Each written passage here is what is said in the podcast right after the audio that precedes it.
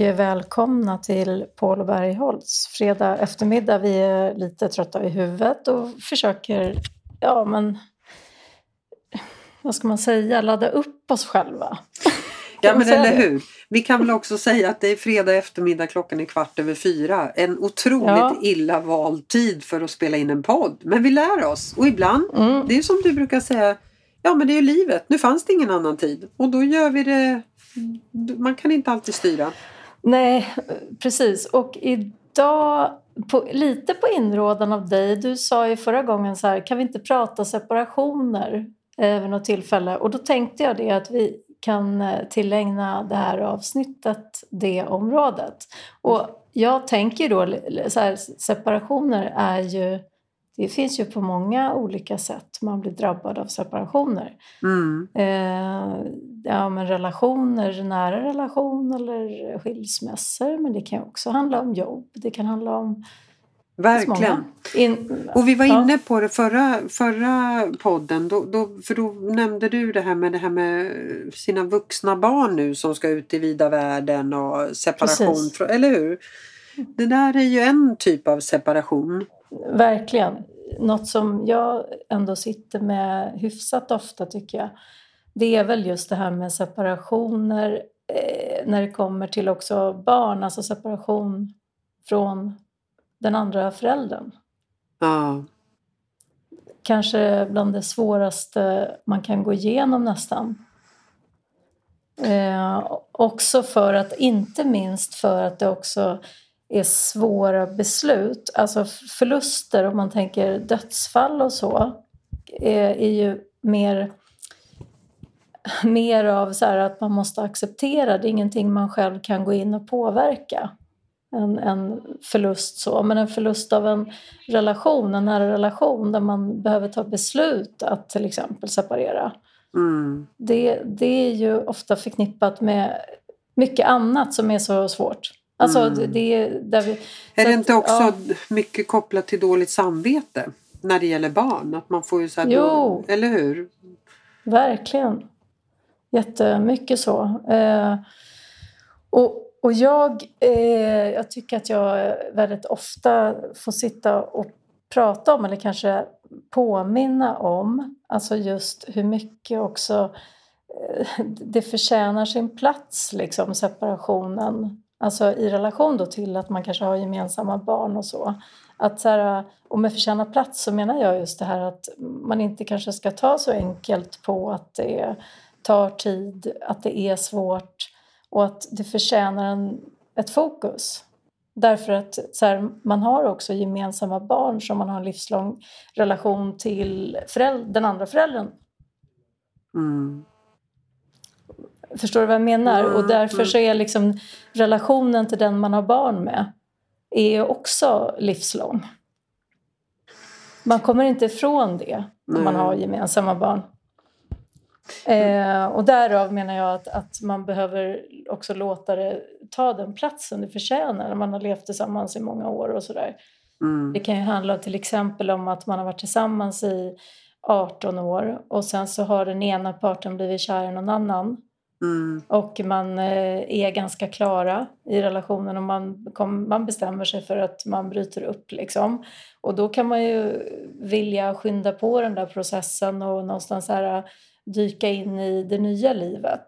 Det. Men, att, men att jag menar på att, så här, att, att separera är också en stor del av liksom, det kommande framtida livet. Att göra liksom, en bra separation mm. och låta det ta plats i livet.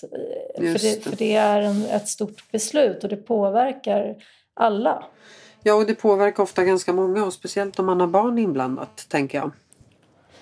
Ja, men precis. Och det är, det är barnens känslor som ska hanteras och det är sina egna känslor och sådär. Mm. Och med det menar inte jag att man så här, ska bo ihop i flera år för att låta det ta plats utan jag menar mer känslomässigt låta det ta plats. Mm. Och för det, det är väl ofta det som händer att det blir undvikande av det. Till exempel att man har blivit kär i någon annan så att man vill mer gå in i det nya livet. Mm. Sådär. Mm. Men att eh, det, det, finns också barn med i bilden som blir drabbade. Och, det, och jag tror att, och jag menar jag har väl hyfsat mycket erfarenhet själv av det här. Mm. Eh, och där, där jag ser att så här, man har ju så otroligt mycket att vinna på att göra bra separationer. Alltså, ja men verkligen. Men min erfarenhet är, jag har, jag har ju inte själv gått igenom det men jag har många vänner som har gjort det och, och, och är inte utmaningen att det är det, det, tar sin tid. Eh, min erfarenhet är att i början är det inte så lätt att göra det så himla vackert och eh, eh, smärtfritt utan det tar ofta lite tid innan det blir bra. Och att man, man måste få låta det vara så också. Det är klart att det inte kan vara bra från början. Det, det, man har ju valt att gå skilda vägar av en anledning, tänker jag. Ja, precis. Men, men även i det där så tycker jag att det många gånger finns anledning att höja blicken lite grann och titta lite utifrån barns perspektiv. Mm. Och att också så här, kanske, man, man kanske får leta lite djupare i sig själv i det här, vad som faktiskt gjorde att man blev tillsammans med den andra och mm. blev kär i den och skaffade barn med den personen. Att det finns väldigt mycket hos den andra som man tycker om. Mm. Eh, även om man är besviken för att det inte blev som man har tänkt och man kanske är arg om man är kränkt eller man är eh, så, så, så, finns, så är, är det ju ofta väldigt dubbla känslor mm. i det. För att man, det är också en människa som man många gånger älskar. Mm. Med det menar jag just det här med att det behöver man kanske verkligen rikta fokus på och plocka fram också för att kunna sätta barnen först. Men jag tänker också så här, det finns ju andra typer av separationer vuxna människor emellan. Det kan ju vara till exempel två vuxna personer som, har, som inte är familj men som har drivit ett företag ihop och så ska de inte göra det eh, för att de kanske vill olika saker. Och då ska de separera och det, det är ju inte alltid så lätt att, att se styrkorna i varandra i en separation utan det, det man kanske inte lyfter upp varandras bästa egenskaper. För någonstans så finns det en anledning att man inte fortsätter att driva det här tillsammans. Om det nu skulle vara så i det fallet. Men, men så är det ju. Och så är det ju jag menar såklart i en separation eh, som föräldrar också. Och med, jag tänker, men, eh, men jag tror att det kan vara svårt att se styrkorna. Alltså men jag tänker att det är ganska viktigt att se sitt eget ansvar i varför det har blivit som det har blivit. Mm. Initialt så blir det ofta ett fokus på att det är fel på den, den andra? Den an mm. Ja, den andras brister. Mm. Alltså sådär, och, och att man är i försvar och är arg och ledsen och sådär. Det ska man ju också vara. Mm. Eh, men, att jag tror att för att komma hel ur och också utvecklas av det man går igenom och så, så tror jag att det är jätteviktigt att landa själv i så här, mm. vad, är, vad är det jag Vad kunde jag ha gjort för? annorlunda ja, kanske? Verkligen. Ja, mm. verkligen. Och, för det är ju alltid två. Nej men det där tycker jag, jag tycker du är inne på en jätteviktig eh, sak där. Att det, det, ehm, det är lätt att tro att man själv har gjort alla rätt och sen bara skylla på den andra. Och det kan ju vara liksom, det kan ju vara också så här eh, jag har jobbat i stora organisationer där det har kommit och gått folk. Eh, folk säger upp sig på löpande band och eh, då är det lätt också att se bara från den enas sida. För ofta har man ju inte som, som kollega kanske man inte har eh, hela bilden. Men det är väl hela tiden att man ska lära sig någonting om sig själv. Det här som du säger att vad, vad, vad, vad kunde jag ha gjort annorlunda eller vad kan jag lära mig till nästa gång eller vad är min vad är mitt bidrag eller vad är min insats i det här och vad, vad, vad kanske jag har gjort för att vi har hamnat här till exempel. Eller vad var det jag inte gjorde? Mycket är ju också förknippat med det du sa till en början där med skuld. Mm. Alltså att det är så mycket skuldkänslor förknippat med en separation. Eh, och det kan det ju vara, jag menar inte bara nu eh, nära relation utan så här, det, det, är ofta så här, skuldkänslor som ställer till det. Alltså så här, typ i att det har blivit mycket konflikter eller missförstånd och skuldbeläggande och sådär. Eh, men om man tar det här med, med, med barn och sådär så brukar jag påminna om det här med att vem man också vill vara som förebild för sina barn. När man mm. hamnar i det här med skuldkänslor för att man väljer att separera. Att så här, det är så lätt att fokusera på det barnen inte får. Alltså till exempel att föräldrarna bor ihop. Mm. Men, men att man också behöver ju fokusera lite på så här, jo men vem, vem blir jag då? Som mm. mamma mm. i det här mm. sammanhanget. Och så här, eh, vad är viktigt att jag ger till mina barn som förebild? Vad är viktigt att, vad vill jag att de ska stå upp för när de är vuxna? Liksom? Att man liksom tar lite perspektiv på situationen. Mm. Och det här som du säger, att faktiskt lyfta fördelarna i en sån separation. Nej, barnet får inte bo med sin mamma och pappa samtidigt. Nej, men kanske får en väldigt mycket bättre mamma varannan vecka. Och en mycket bättre pappa varannan vecka. Ja, men precis. Ja. Eller hur? För att man, eh, man får full attention och man får på ett annat sätt när man... Eh, ja, det kan ju vara sådana... Det är lätt att, att gräva ner sig om man eh, vill vara dum mot sig själv. Att bara se bristerna. Att mm, stackars mitt barn som inte får det här och stackars det får utsätts för det här och det här och det här. Men istället för att se, se fördelarna. För det finns det ju också. Jag menar ett barn som växer upp i, i ett hem där föräldrarna bor ihop men är väldigt olyckliga. Frågan är, är det bättre för barnet? Nej, men det är väl klart att det inte är. Och sen Nej. så tänker jag också så här att det är ju sällan Eh, så, här, så enkelt så att eh, man är väldigt olycklig eller att båda är väldigt olyckliga. Det blir ofta så här förenklad bild. För, men att, men att så också, eh, som du sa, så här, med att man kanske inte är så glad. alltså så här, och, och, och, har man då en glad mamma och pappa varannan vecka så är ju det så, så det behöver inte bara vara frånvaro av att det är katastrof. Liksom, nej, nej. Som gör det. Men, men jag tänker, jag brukar få så här, eh, frågor, så här, men hur ska man hantera så här, känslorna som är i en sån krissituation när man väljer att separera och man är två vuxna som har det ganska kämpigt med eh, det själva. Mm, så. Mm. Och eh, då tycker jag att det, det, är ju viktigt på något sätt att man så här, lär sig att acceptera dubbelheten i känslorna. Alltså så här, dualismen. Eh, att så här, det är inte svart eller vitt. Liksom. Det är inte så att vi börjar hata en person och tycka att någon är helt dum i huvudet bara för att man väljer att separera. Jag sitter ju faktiskt i en del samtal med just sånt här.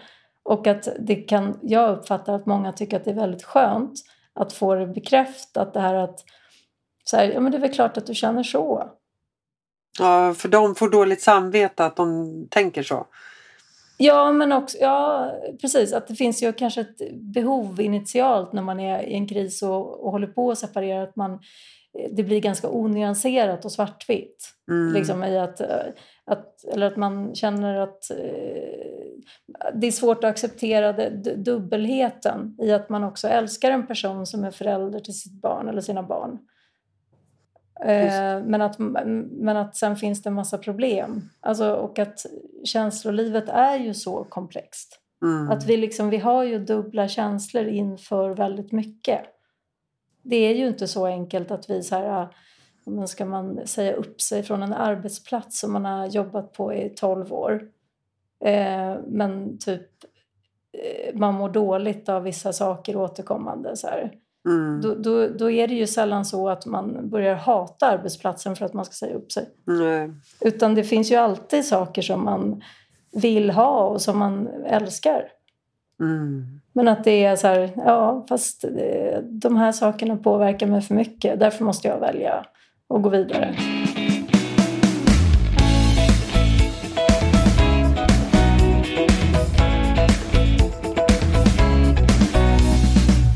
det här med att säga upp sig och att byta arbetsplats och sådär. Mm. Det har ofta en jättestor påverkan i människors liv, uppfattar jag.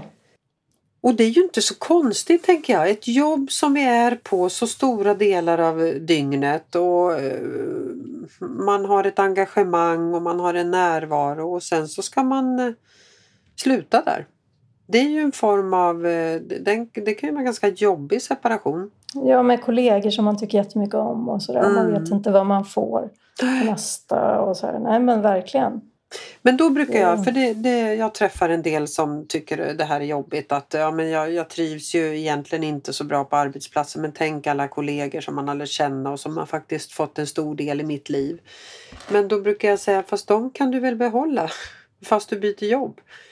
Alltså de, mm. de som man tycker om och vill, vill vara med de, kan man ju, de är ju inte förknippade till arbetet utan det är ju det är de som personer som man vill ha och de tar man ju med sig till nästa steget i livet. Tänker jag. Mm, ja, mm. Men det är klart, ja, alltså, jag, tycker, jag har ju varit ganska länge på mina arbetsplatser. Jag tycker att det har varit eh, det är ju liksom, det är ju en sorg men samtidigt så är, är det ju en sorg blandat med spänning för att man ska alltid till, man, man ska till något nytt. Mm, mm. På något sätt. Och, och, som sagt sorgen sitter ju mest, om jag pratar för min egen del, har ju suttit mest i människorna. Och det finns ju många som man har kontakt med än idag och som man umgås med. Så att jag menar människorna finns ju kvar. Mm. Men det där med, det där med separation, det, det är speciellt och vi jag har ju väldigt svårt för separation och jag har haft eh, mycket sådana här eh, i min barndom att jag har haft väldigt jobbigt att sova borta och skiljas från mina föräldrar. Alltså då pratar vi en natt då när man skulle sova hos kompisar och jag har ju ett av mina barn själv har varit så. Eh, haft jättesvårt att sova borta. För att det är jobbigt att separera. Svårt att eh, skolas in på förskolor och olika eh, grupper. Liksom. Ja. Mm. Sen är det ju också jag menar det är ju ganska så här tidig, alltså uppväxtrelaterat och sitter ju en ganska tidig anknytning så till, jag menar vad, vad separationer triggar. Mm.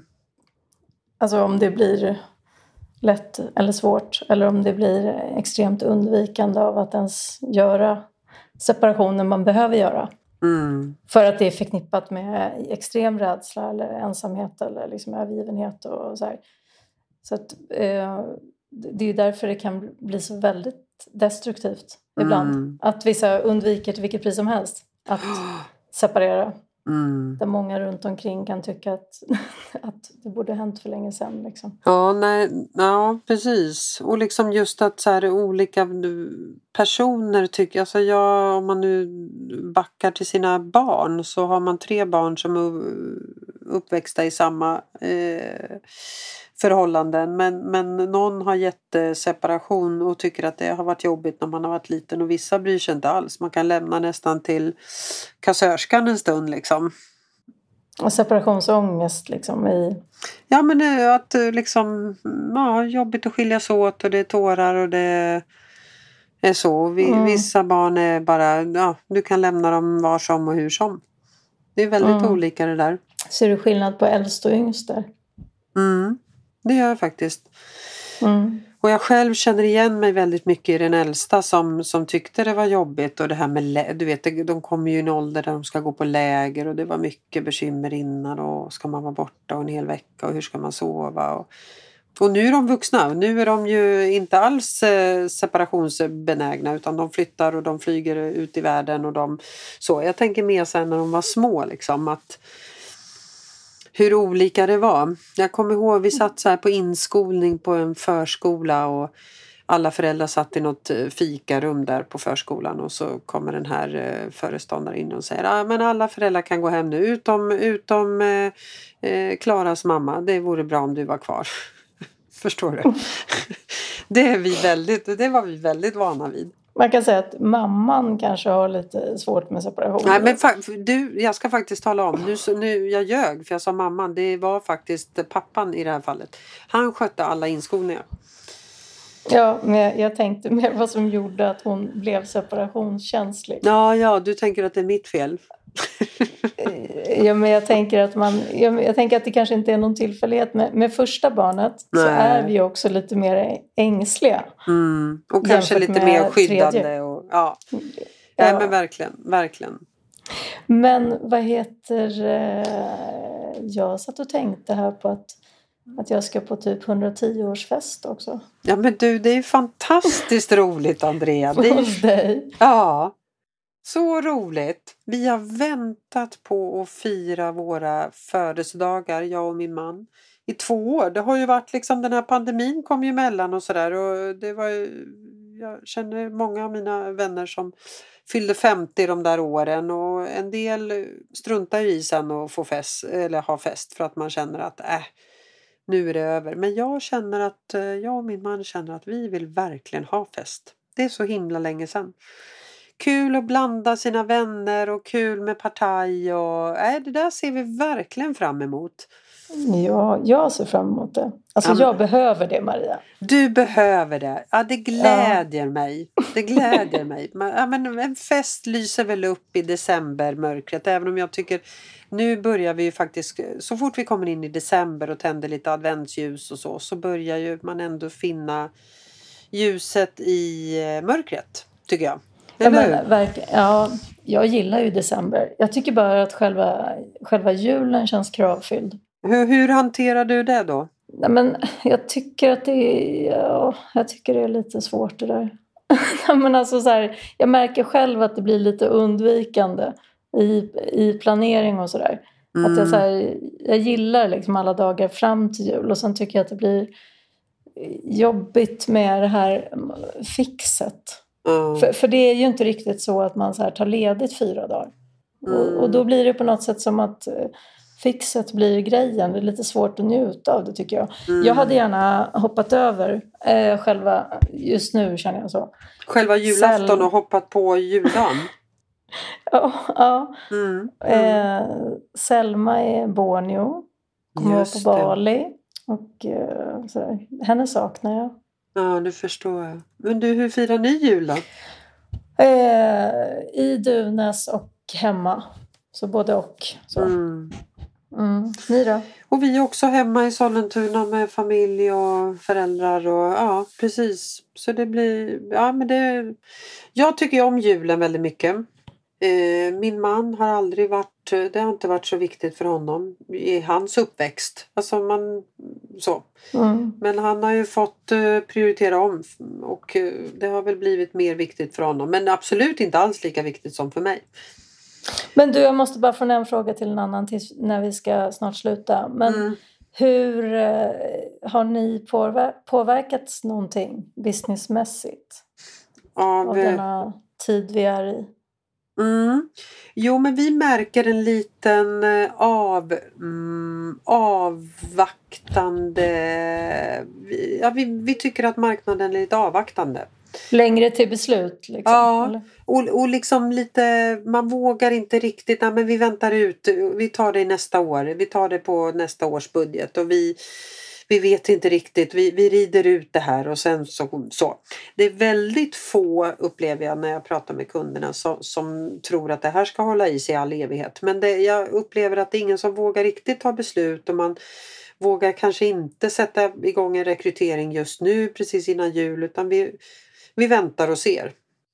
Mm. Så det, det är väl så Eh, men, men som sagt, jag är ganska trygg med att vi har överlevt en pandemi för jag upplevde den, det var ju också en en avvaktande tid, ganska lång tid. Alltså man pratade ju inte rekrytering, inte med oss i alla fall, på väldigt många månader. För att eh, man visste ju inte alls hur länge Sverige skulle vara stängt och man inte skulle gå till kontor och man inte eh, skulle fortsätta på samma sätt. Men, men ni har inte uppfattat några så här uppsägningar av konsulter och sådär? Inte än. Sen kan det ju vara så, vi har ju många i konsultbranschen så är det ju väldigt många som kliver av i sitt årsskifte. Och i vanliga fall så får vi besked mycket tidigare att de kommer förlängas. Nu, nu får vi så här, men vi vill, vi kämpar för att få dem förlängda även eh, Q1 och Q2 nästa år men vi väntar på besked. Så det är liksom mer avvaktande skulle jag säga. Så att eh, där får man ju bara ha lite is i magen och, och, vissa grejer kan man ju också påverka. Vi kan göra vad vi kan. Vi kan ut och sälja, vi kan ut och tala om att vi finns och vad vi erbjuder. Men, men sen kan vi inte göra så mycket mer. Vi, vi kan ju inte påverka en marknad på det sättet. Men, men eftersom vi har varit i liknande situation med pandemin så som jag sa då så säger jag nu att vi ska gasa oss ur det här. Vi, vi ska ju liksom satsa och vi ska inte eh, luta oss tillbaka utan nu ska vi träffa kandidater och bygga upp en bra bank så att när väl proppen går ur, när den nu går ur, då är det oss man ringer för det är vi som har de bästa kandidaterna och konsulterna. Det var väl ett bra avslut. Så tänker jag. Hur, mm. Men du, eh, har, du, din business går ju som tåget i en lågkonjunktur, eller? Ja, ja, jag har mycket. Ja, jag kan tänka mig det. Mm. Men upplever du att det är mycket arbetsrelaterat eller privatrelaterat? Eller både och? Nej, men, ja, men det är både och. Men mycket, mycket arbetsrelaterat och mycket stress. Mm. Stressen alltså. Också faktiskt som en konsekvens av eh, pandemin. Då, mm. då man eh, gjorde sig av med lite folk och eh, några, eller liksom lite färre personer har dragit ett större lass under ett tag och eh, har liksom drabbats av rätt långvarig stress. Sådär.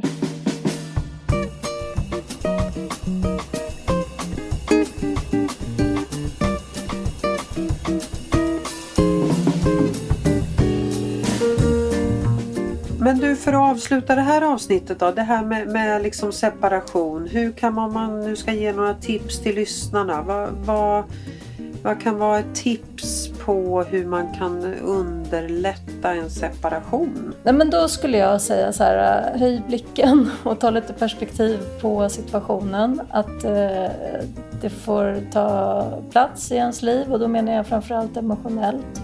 Att det är acceptans till ganska mycket dubbla känslor. Mm. Skönt att vara själv utan barn ibland och att man måste också få njuta av det annars så blir det en ständig plåga. Mm. utan att, att, men, så att eh, det är mina tips faktiskt. Mm. Att, inte, att inte förminska vad det innebär. Det är bra tips. Jag tänker också på det här med, och det kan ju vara eh, separation i en eh, i en företagsmiljö eller i, en, eh, i ett äktenskap eller vad det nu kan vara. Men det här med kommunikation är ju oftast A och O. Och där behöver man eh, kommunicera. Alltså verkligen. Men du, och jag tänker redan till nästa avsnitt, för jag tänker för er som vill höra av sig med lite tips och uppslag. Jag tänker att vi ska prata lite om det här med tillit. Eh, mm. Både faktiskt på en arbetsplats till eh, sina kollegor, tillit till kollegor men också som ledare hur du skapar tillit till dina medarbetare och vice versa. Det tycker jag är ett ja. intressant eh, ämne. Så att vi tar gärna emot mejl och eh, eh, uppslag till vad ni vill att vi pratar om gällande det ämnet. Jättebra. Så du får väl avrunda den här fredagen. Nu tar vi helg mm. tycker jag. Nu tar vi helg. Ja. Men då eh, tackar vi för denna gång och så hörs vi snart igen. Tack och Tack. Eh, trevlig första advent också. Precis, trevlig första advent. Hej. Hej så länge.